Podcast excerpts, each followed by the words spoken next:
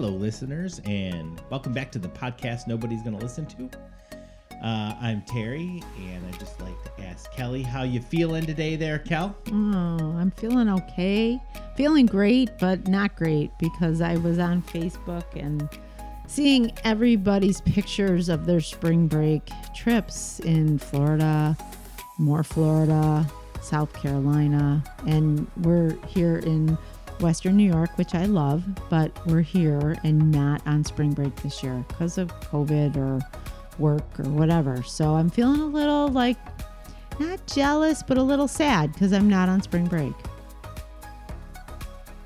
So made me think about all the spring breaks we have been on and Yeah, my Facebook memories just keep coming up of us going to Myrtle Beach to watch the kids play baseball. Yep. uh, this time of year. Yep. Yep. Well, I think we've always been on spring break when it was spring break. This is one of the few years we haven't gone anywhere. Not that we go a lot of places, but this was one of the few years we hadn't gone. And we were talking about, um, Yeah. So what what were your spring breaks like as a kid? uh, we always traveled. So I always had a two week break and we always went. We always went to Florida. Yeah, where'd you go? Florida. Florida every year. My dad was a Florida fanatic. He would start counting down in January until we went to Florida. He would work three jobs so that we could go to Florida and have uh, a grand time. And so I think probably for, I want to say over 10 years, we went to Florida. How about you? Did you on spring break? Yep. Uh, we we always went to Myrtle Beach. Uh, I think when I was so, this started when I was really little. Um, I think about 1972. So, So you would have been yeah. how old? Oh, do I have to reveal that? Uh, probably about four.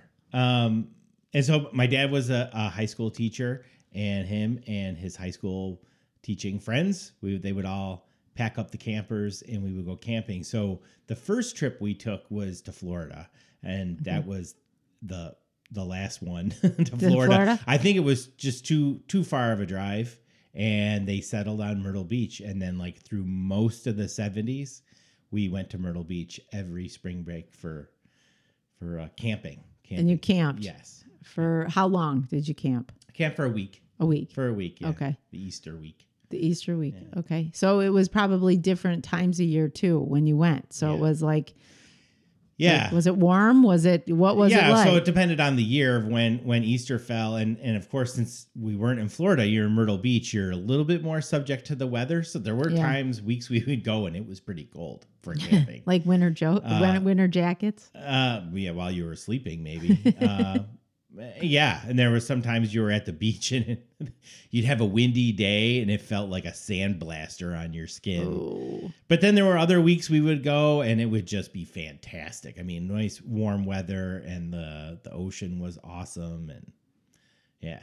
And lots of just sun and fun and sand. And Yep. did you have friends when you went?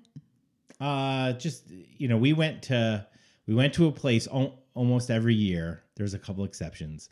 We would go to Sherwood Forest Family Campground. Ooh. So family campground. I mean, everybody was there with their kids. right. and right. and so I know this this should be a common story for a lot of people in Western New York because I remember going to Easter Mass down in Myrtle Beach, and I mean it was standing room only. It was probably one of the only times that church was packed, like Right. all year long. It was Easter. And yeah, and the the the priest asked, you know, how many people here are from the Northeast, and like the entire church raised their hand. and then he's like, okay, well, how many people are from New York? And still, like almost the entire church raised their hand, maybe a few less. And then he goes, okay, how many people are from Western New York? And still, like almost everybody in the church raised their hand. So I mean, it, it was a big thing for people in the Buffalo. yeah, it was probably a good, good like halfway point of like you know Yeah, I bet you if he long a- enough to travel. If he asked how many of those people were teachers, yeah, it probably would have Yeah, still more a lot of hands. Yeah, yeah, probably it was a good time of yeah. year to go because everyone has off. so a lot of kids in the campground. Yeah, Okay. a lot of uh, tag and hide, hide and go seek, and yeah, it was awesome. It was awesome. Did the Easter Bunny come? Absolutely. Okay. Uh, the Easter Bunny, um, the Easter Bunny uh, hid all the candy and everything in pots and pans because for some reason in Myrtle Beach they didn't have baskets. No baskets. Okay. so the Easter Bunny hid it in the, the pots and pans. So, what what we should back up. We should back up and talk about. So, getting ready to go on a trip to Myrtle Beach, Oh, all yeah. the anticipation and everything, but then it was the road trip. Yeah. So, what were your road trips like? Well, for the first few years, um, we drove. So, like the, I want to say the early years, we would take my grandparents. And at that point, we only had, there were only three kids in our family at that time. So it was my, my grandfather sat in the front with my dad. And then it, in the back seat, which was a bench seat, sat my mom, my grandma, my brother, my sister, and me and that was really tough to sleep um, in, in that back seat all the way to Florida. So those were the first couple of years, and then after, after I mean, some of those road trips were just the things that I remember are just so funny that like that it it it's just comical. Like one one year, my mom. Um, left her purse in the restaurant that we had dinner in and that was in the Carolinas and she didn't realize till like middle Georgia that she had left it there. So we had to stop on the way back to retrieve her purse because we were so far away from it they couldn't just turn around and get her purse. So I remember that year was was pretty it was an exciting year another year um, we came out to the car and it was so warm that we had a bag of crayons. Everybody has a bag of all their assorted crayons. Well all, all of ours melted together to make one giant crayon.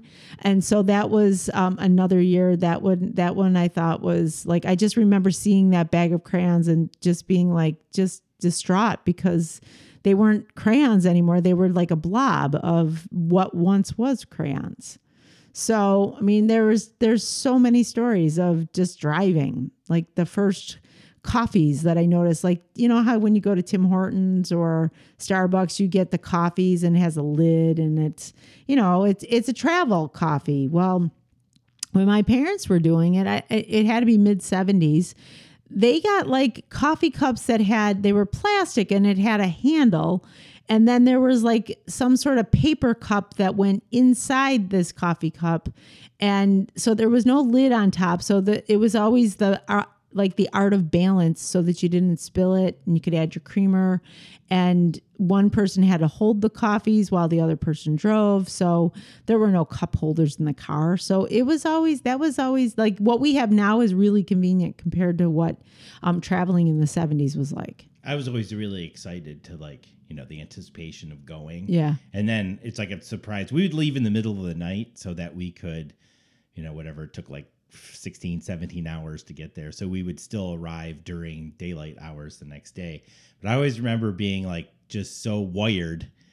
And I kind of ended up being the person in charge of helping my dad stay awake all night.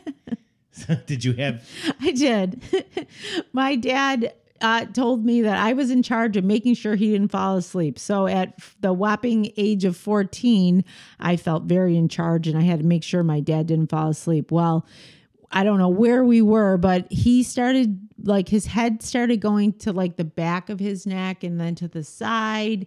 And it looked, I was sitting in the back seat and it looked as if he was dozing off. And I started screaming and he started laughing. And he's like, I'm just doing neck exercises. I'm not falling. I'm like, Dad, you're falling asleep, Dad.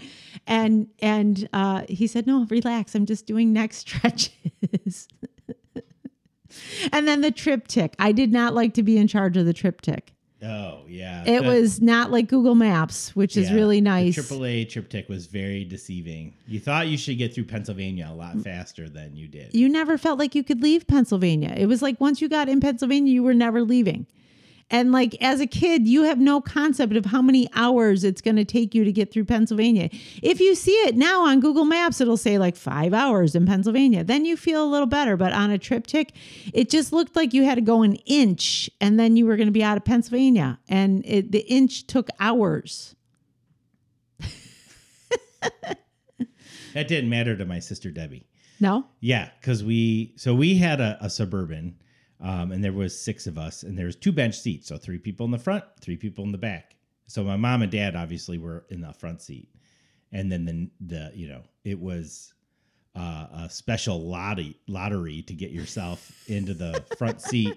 Next I'm sure it was mom. really fair. I'm sure you guys drew Oh yeah, names. yeah. My mom was always really fair about it, but man, it was like if you could get that front seat, you were you know yeah. next to the window. You controlled the airflow in the car. Anyways, uh, three people in the back seat, except for my sister Debbie. We we would pile all the sleeping bags and pillows and luggage and stuff in the in the back of the suburban In the way back. in the way back. And of course, no seatbelts at that time. And she would go hop on top of all the luggage and she would sleep for like the entire 17 hours, all, all the way there.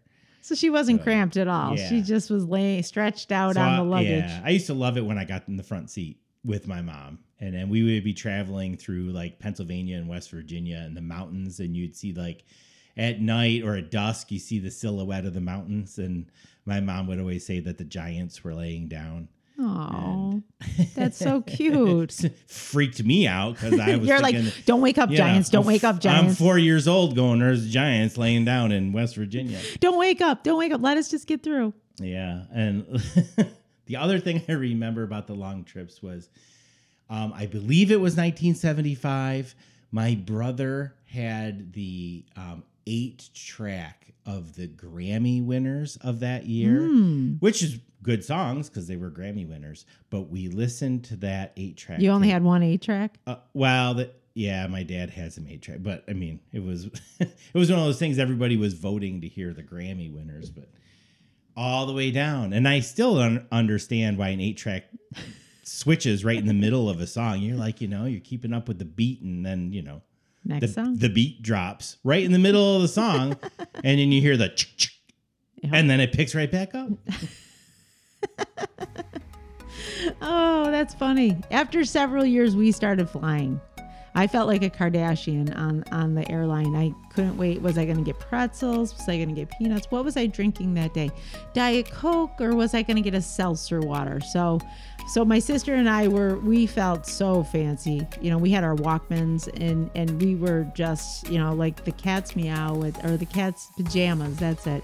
And we just thought we were rich because we flew. We took two full suitcases full of I don't know. I, I guess I needed all of those clothes, and we took two full suitcases. Um, and because the, the the airlines didn't charge you for um, bags, so now we you and I travel with backpacks, and now at that point, my sister and I were taking two full suitcases. So travel like it was. You felt like when you got to fly, you felt like you were rich because you were there like in in like a blink of an eye because there were direct flights then so there wasn't a like layover we went from buffalo right to florida All right.